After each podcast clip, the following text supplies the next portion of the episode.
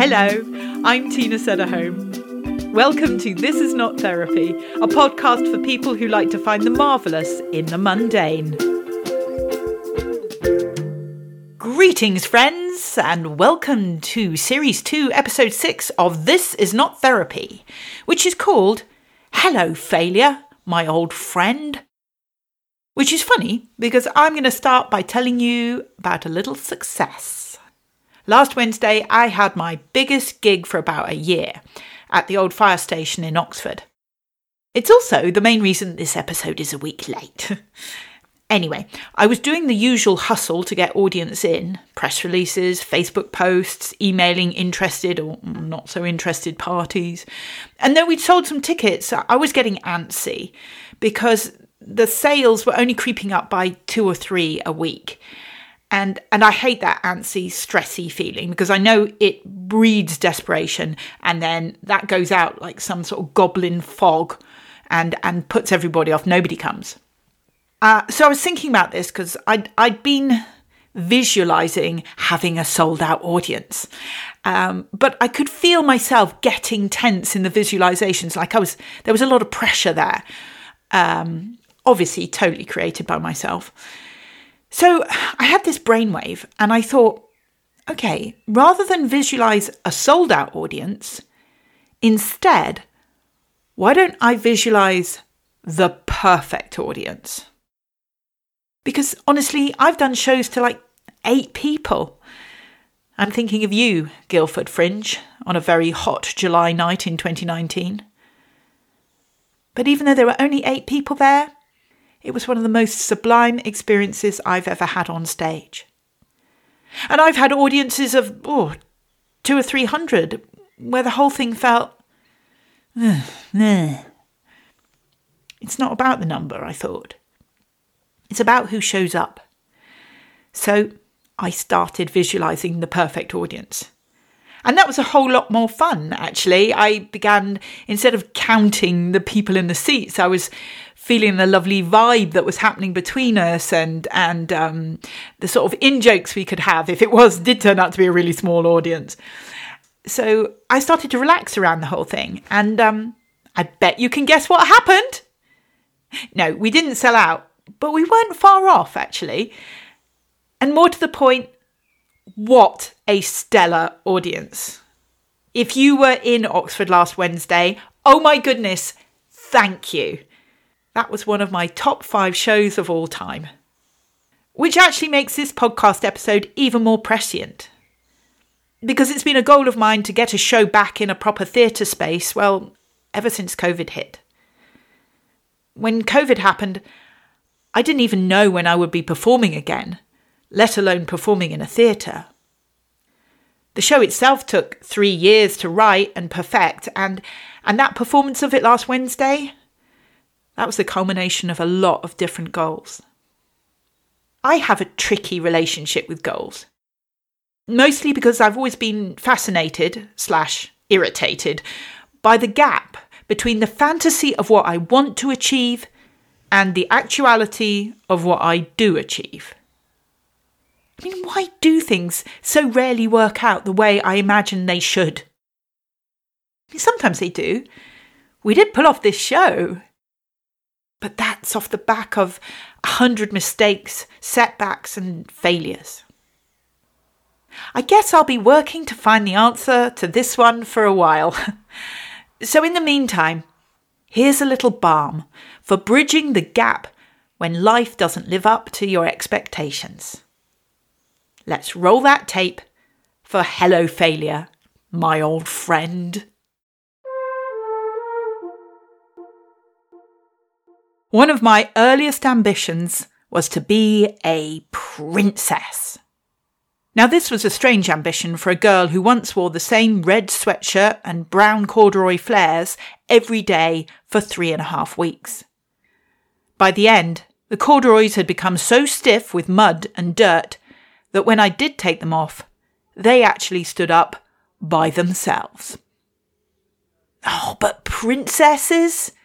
they have it all. Flouncy over-the-top dresses, shiny crowns, possibly magical powers.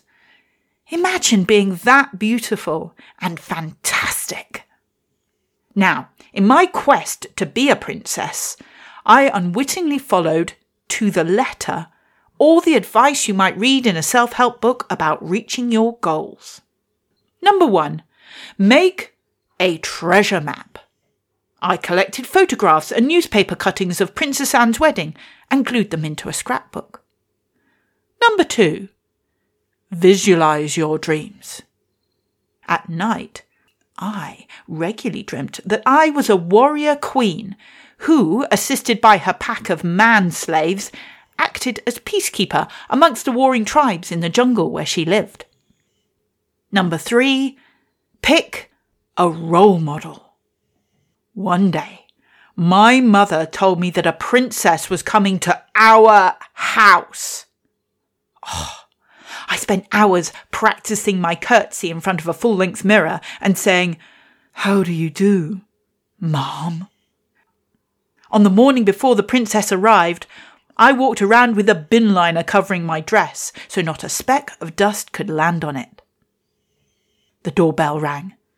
I hid in my bedroom whilst my mother helped the princess, arrange her train and direct the footman.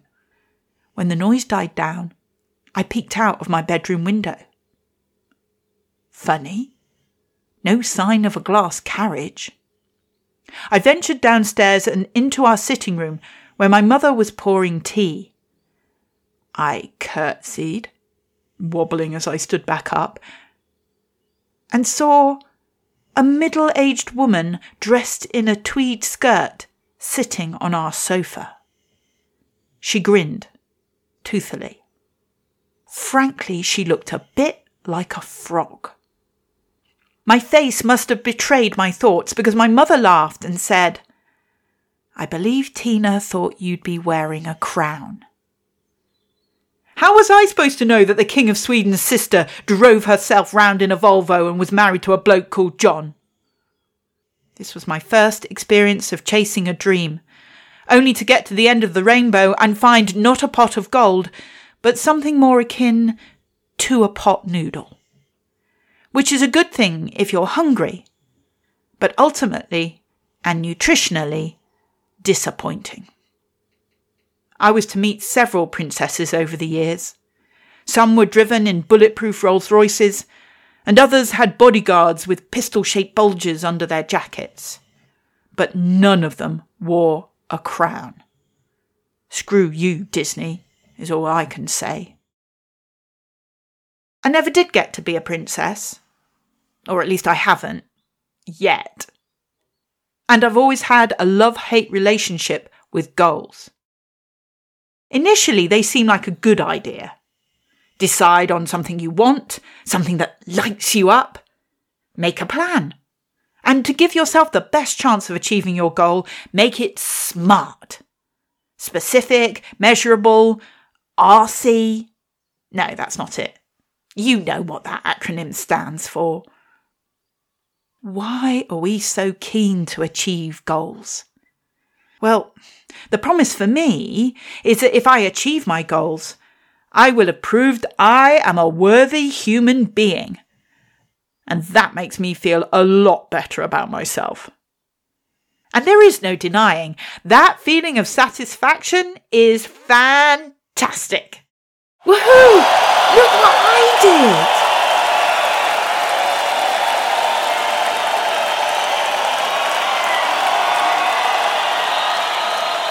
I remember, age 21, the first time I was well placed at a prestigious 3-day event.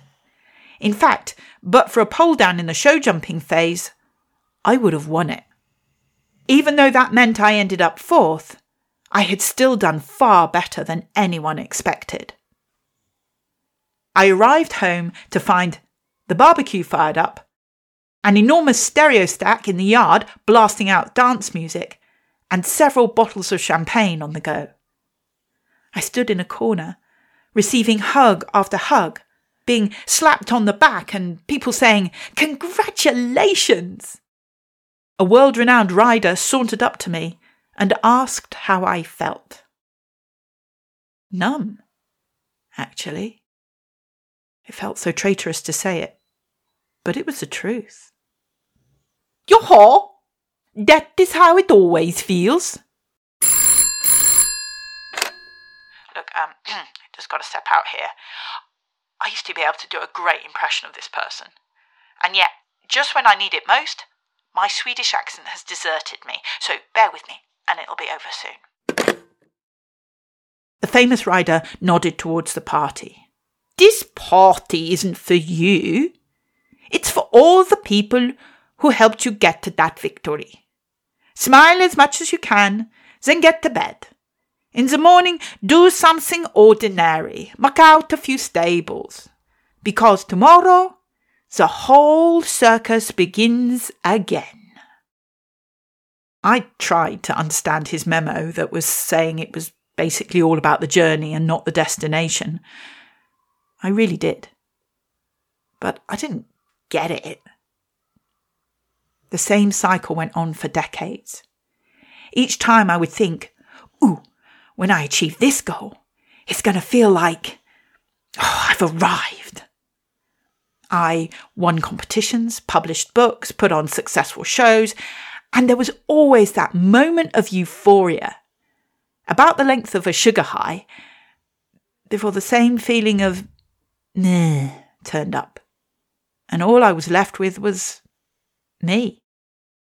Raggedy, petty, vaguely unhappy. And that's when I actually accomplished something. I can't tell you if there was a single event that made me realise that if I was waiting for the moment I achieved a goal to feel happy, I might be waiting a very long time. Somehow, although it goes against all my cultural conditioning, I've had to find a way to be happy now, to enjoy the process. Oh, and to make friends with effing it up, over and over again. Bloody hell. Failure, you make me interesting. Give me stories to tell at dinner parties where others market themselves as heroes. The corporate veneers fell off my teeth years ago. I couldn't maintain that winning smile, that homogenised glow. So let's forget your bland doppelganger success and let me praise you for all the lows.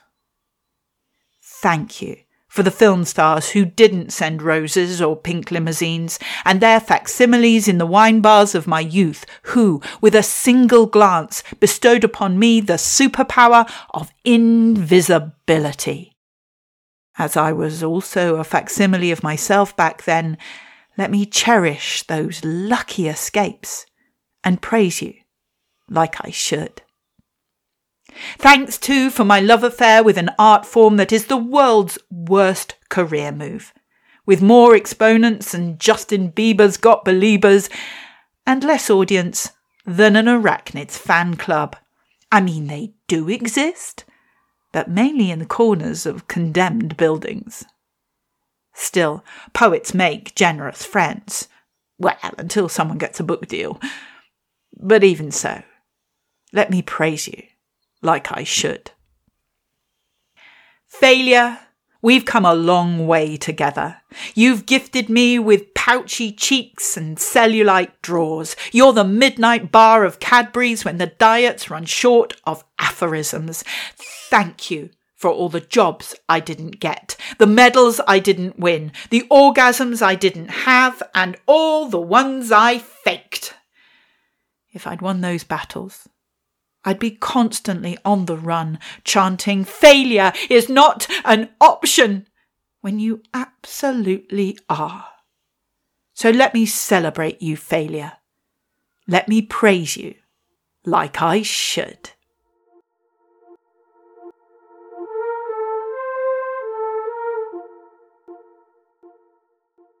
So there we go. A few thoughts about goals. For me, it's still an ongoing conversation. There's no denying that goals are great for creating focus, a sense of fulfillment, and an experience of expansion, which is a fantastic way to get to know yourself better. But if you're like me and you get too driven and put those external goals on a pedestal, that narrows your focus and means you exclude all other possibilities. And that might be okay if things go to plan, but if they don't, it can be soul-destroying if your goals have become practically the only thing in your life. I told you it was an ongoing conversation. And maybe that's just perfect. Maybe it's good to make some plans, but not hold on to them too tightly. And maybe it's good to have some unstructured time too. Not one thing or the other, goals or no goals, but a play between the two. And it's also good to remember that despite our best efforts, some of those plans will work and some of them won't. Some will exceed our expectations and some will be an exercise in finding out exactly what we don't want to be spending our lives doing. And that's okay. Thanks so much for listening. Well done to anyone who noticed the reference to Fatboy Slim's Praise You in the poem Failure, You Make Me Interesting, a poem which can be found in my collection Everything Wrong With You Is Beautiful, naturally available for purchasing from my website, or whatever high-quality book dispensary you use. And congratulations also to those who managed not to cringe at the Justin Bieber joke. God, it's annoying when your cultural references become dated. So until next time, dear friends, please share this podcast with anyone you think might enjoy it. And may you only set delightful goals and have an even more delightful time, whether you achieve them or not. Hi, Tina again. Thanks for listening to This Is Not Therapy. All the books and resources mentioned in the podcast are listed in the show notes, where you can also sign up to my monthly newsletter. If you want to book me for a talk or show, or even buy a book, please go to www.tinasederholm.com. And finally, don't forget to subscribe!